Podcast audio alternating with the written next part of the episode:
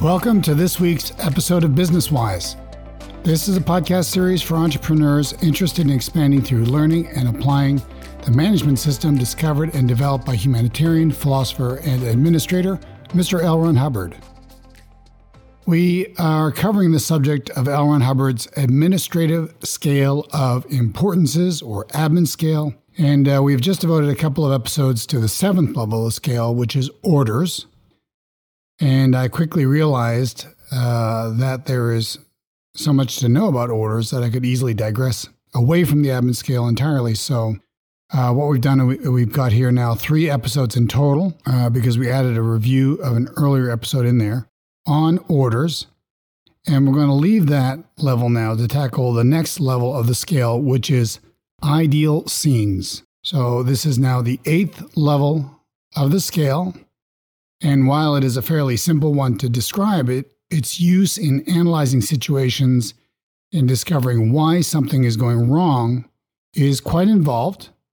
And we'll probably touch back on this again and again throughout Business Wise. But suffice to say, if you don't have an ideal scene for your company, your family, your own life, you will have a very hard time trying to correct the things that need to be corrected so that you can achieve that ideal scene. And, of course, your goals. To give you an example, if you're a star soccer coach, for instance, but you're completely unfamiliar with basketball, never heard of the game, know nothing about the game, and you're asked to look into what a basketball team is doing or why it is doing so poorly, and you saw a basketball game where the score is 2-0 in the 4th quarter.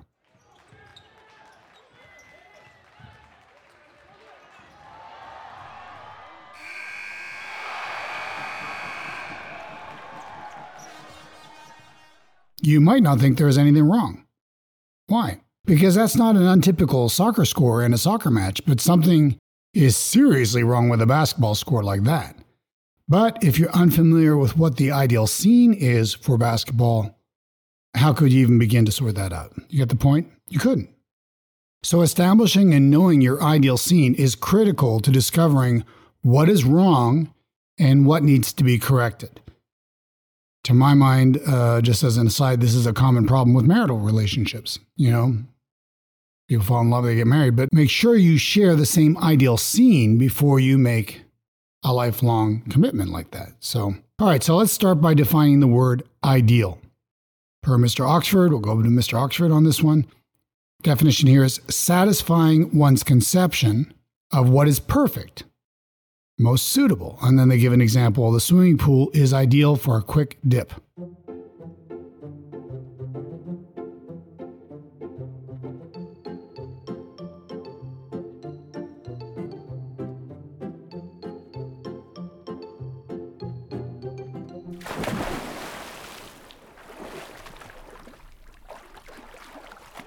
So a conception, of course, the word that Oxford is using here in the definition. A conception is, of course, an idea. And we did an episode on ideas at the very beginning of the year. You might want to review that one because it's very related to what we're talking about today. But a conception is, of course, an idea. And when we look at the derivation of the word ideal, we find that it is from late Middle English, from late Latin, idealis, from Latin, idea. Idea is from the Greek word idea. I don't know how you pronounce it in Greek, but idea, which means form or pattern. We covered that in that earlier episode at the beginning of the year. And that's from the base of idean, to see. So an ideal is something that one has constructed in one's mind as a perfection, as a pattern, a form to be followed. Straight from the Greeks. Pretty smart guys, the Greeks, right? Now, and that is, something that one sees in one's mind's eye, if you will. So now let's look at Mr. Hubbard's definition for ideal scene. And he states here, this is from an article, 29 February 1972. Early 1970s was when he was doing a lot of this research into logic, and ideal scenes was part of that. Anyway, he states here, quote, the state of affairs envisioned by policy or the improvement of even that. The state of affairs envisioned by policy or the improvement of even that. So here you see the connection between ideal scene and policy.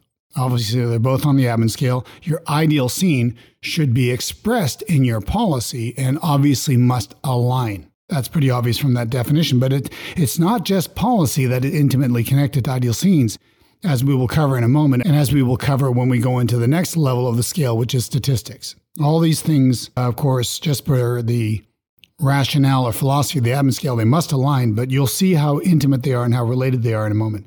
All right.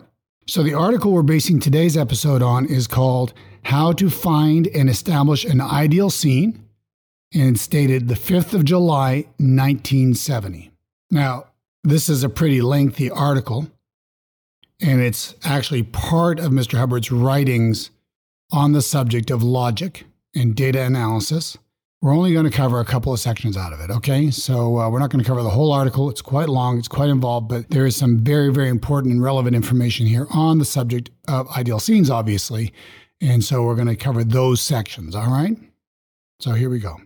All right, so here he says, quote, "There are two scenes, A, the ideal scene, B, the existing scene. These, of course, can be wide apart. How does one know the ideal scene? At first thought, it would be very difficult for a person not an expert to know the ideal scene. For years, certain, quote, authoritarian people in the field of mental healing fought with lies and great guile to obscure the fact that the ideal scene in mental healing can be known to anyone." He's making a point here how simple an ideal scene and its expression can be, okay? He's using an incredible example. Goes on to say this, "Such imprisoned and tortured and murdered human beings with the excuse that they themselves were the only experts. It takes 12 years to make a psychiatrist. Expert skill is required to kill a patient."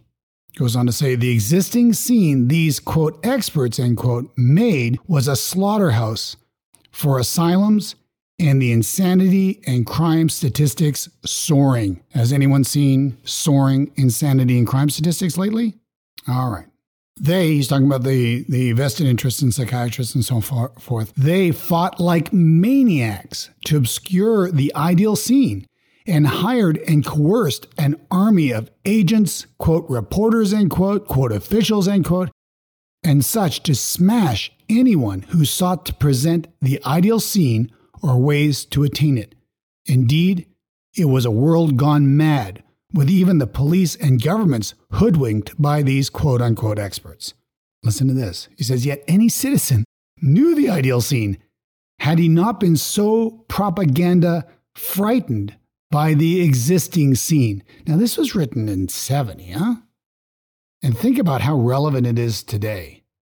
That's one of the reasons why I really wanted to cover this section of the article, because it's an interesting social commentary.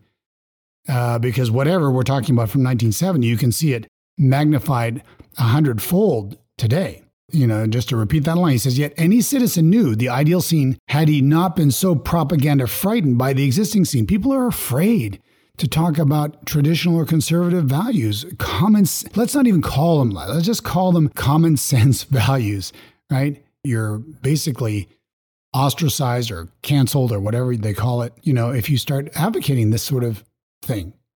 Maybe less so. Maybe there's a shift, but this is the depth of degradation that we've hit. Now, anyway, so to continue with the article, he says, "By constantly pounding in the, quote, naturalness, end quote, of an existing scene consisting of madness, crime, torture, seizure, and murder, these mad, quote, experts put the ideal scene so far from reach that it appeared incredible.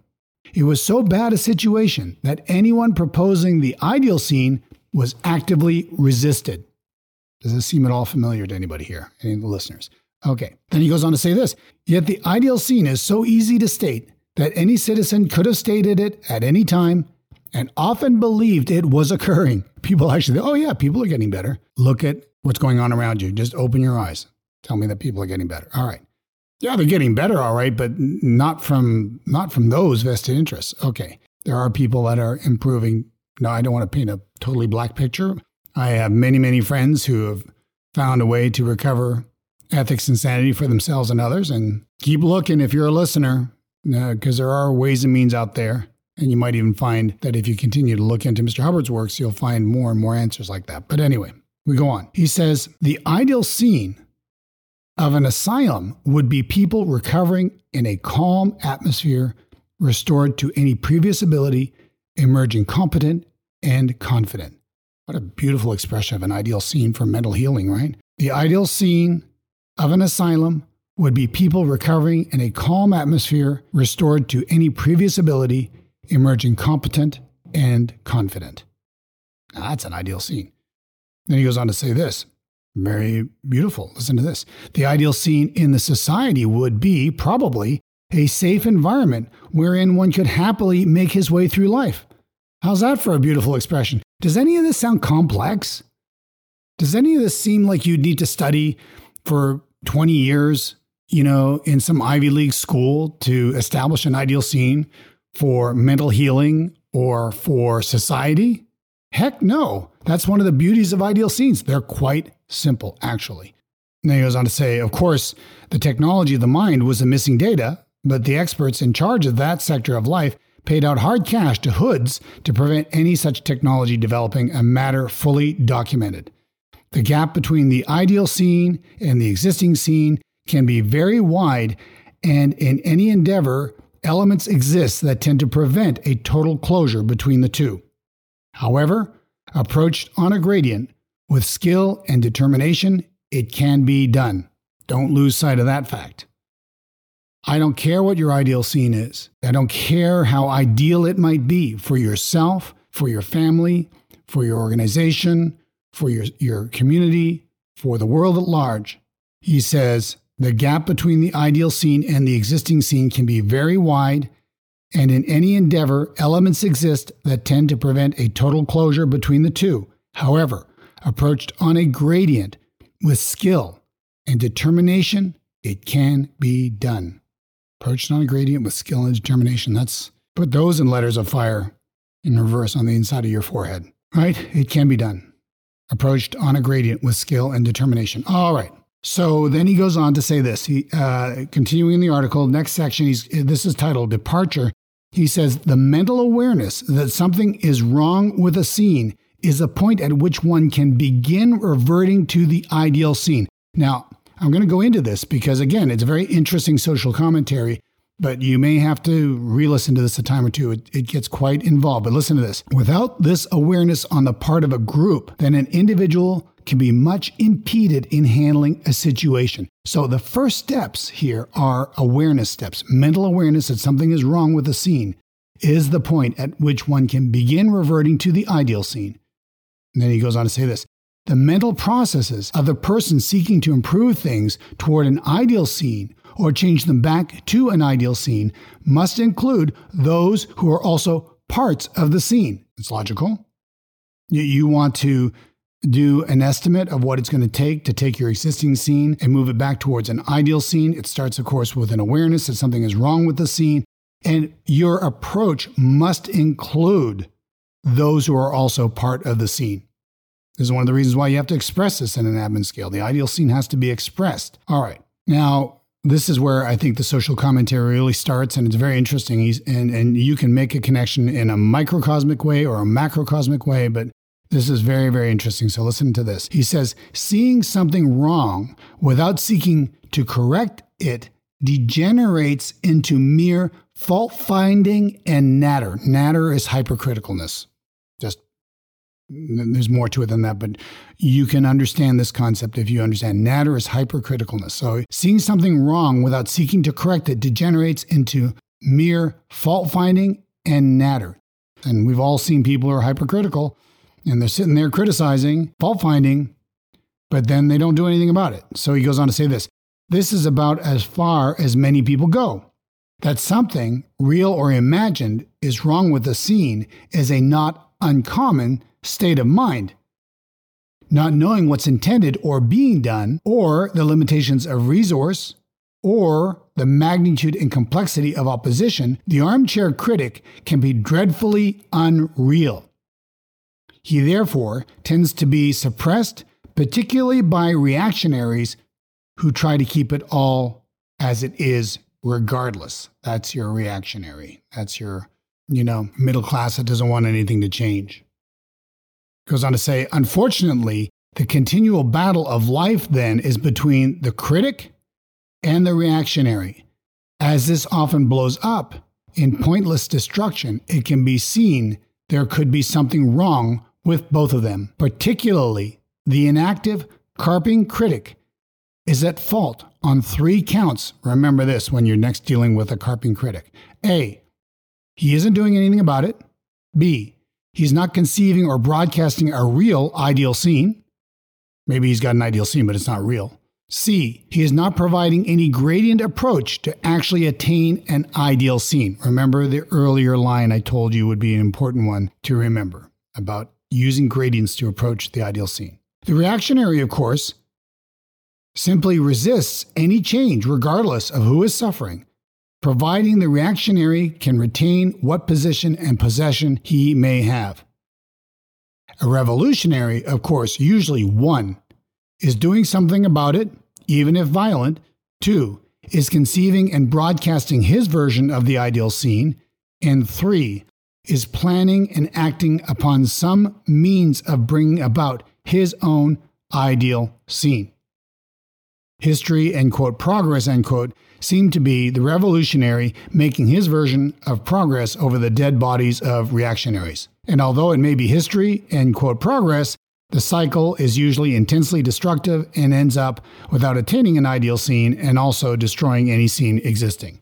The ancient world is filled with ruins over which one can wander in contemplative and philosophic reverie. These attempts to make and maintain an ideal scene certainly left enough bruised masonry around.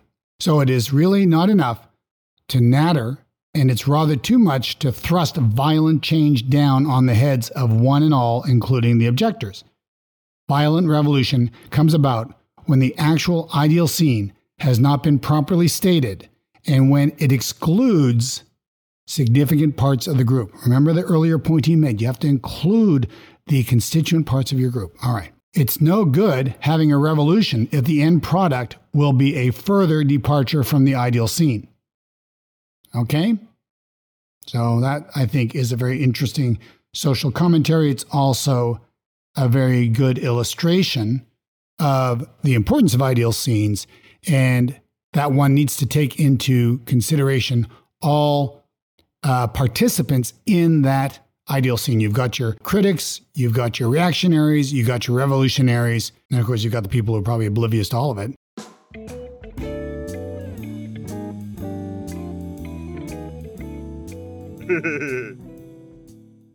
So remember that when you're approaching an existing scene to move it towards an ideal scene, remember, gradients with skill and determination, it can be done. Gradients with skill and determination. Three components there to attaining an ideal scene. Anyway, I wanted to go back to that. We covered that earlier in the article, but anyway, just wanted to remind you of that. He's talking about gradients, he's talking about skill, and he's talking about, of course, determination.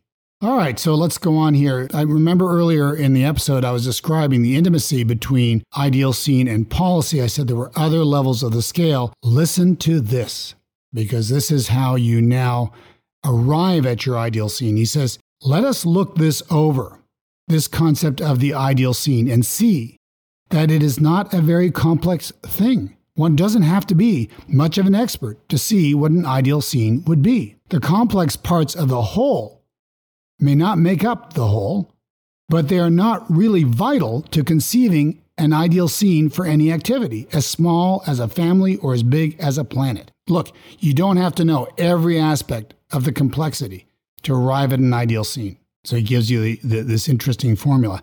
The entire concept of an ideal scene for any activity is really a clean statement of its purpose. You want that again? The entire concept of an ideal scene for any activity is really a clean statement of its purpose. Goes on to say, all one has to ask is, what's the purpose of this? And one will be able to work out what the ideal scene of this is. See how simple this gets? Gives an example. To give a pedestrian example, let us take a shoe shop. Its purpose is obviously to sell or provide people with shoes. The ideal scene is almost as simple as this activity sells or provides people with shoes. Bam. Got the purpose. Here's the ideal scene.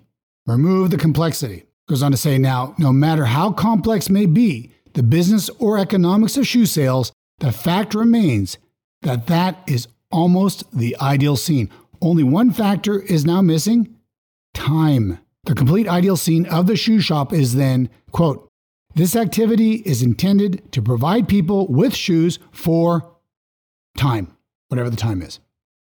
It can be always, or for its owner's lifetime, or for the duration of the owner's stay in the town, or the duration of the state fair. Now, these are Mr. Hubbard's words, now we can see departures from the ideal scene of this shoe store.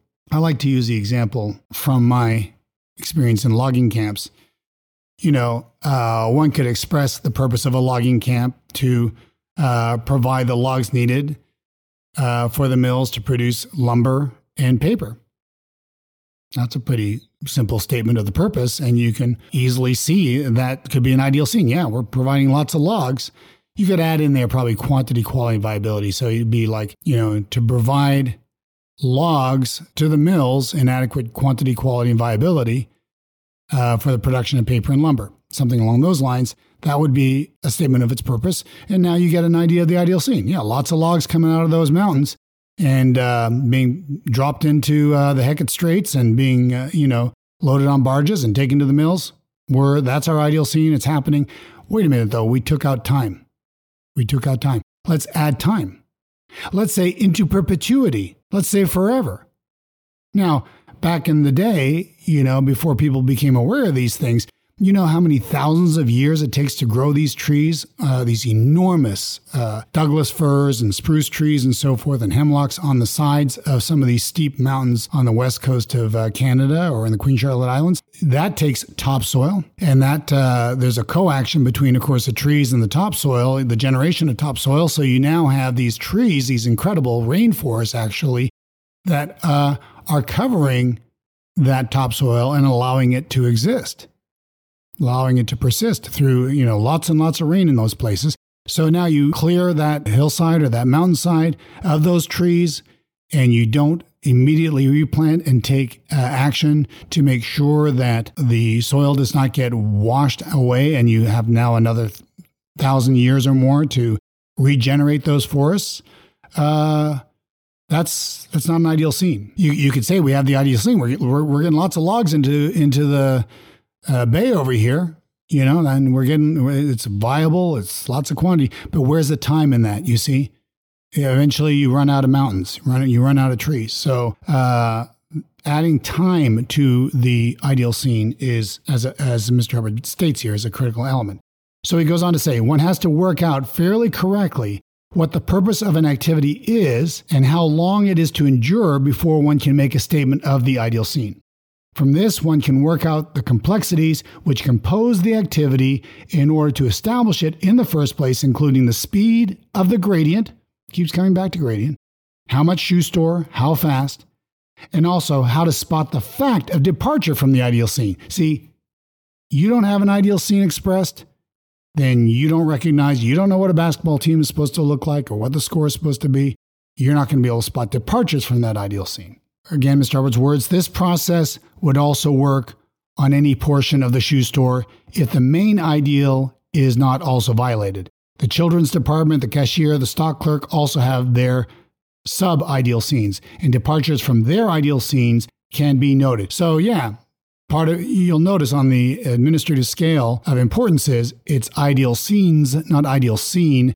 You can express an ideal scene for reception, for the operatories, for the marketing department, for the finance department or treasury. Any of these areas should have their own ideal scene expressed. And how do you find that ideal scene? Expression of its purpose, right? Okay, so we'll wrap up this section. He says, it doesn't matter what the activity is, large or small, romantic or humdrum. its ideal scene and its subideal scenes are arrived at in the same way. Okay, good. So that's your introduction to ideal scenes. It should be adequate now for you to arrive at your ideal scene for your activity or your career or your life or your relationships or your family or how you're raising your kids or any of those things. Look at the purpose. Look at near the top of your admin scale. Purposes, of course, is the second level of the scale, and your ideal scene is probably pretty closely expressed there. And now you have a means of noticing departures from that ideal scene and how to correct them back towards the ideal scene. We're going to go into that in a lot more detail in our next episode, which is on our next level of the admin scale, which is statistics. You're going to understand the relationship between statistics and ideal scenes and your purposes and so on. Very critical relationship because, well, you'll see. It's very critical.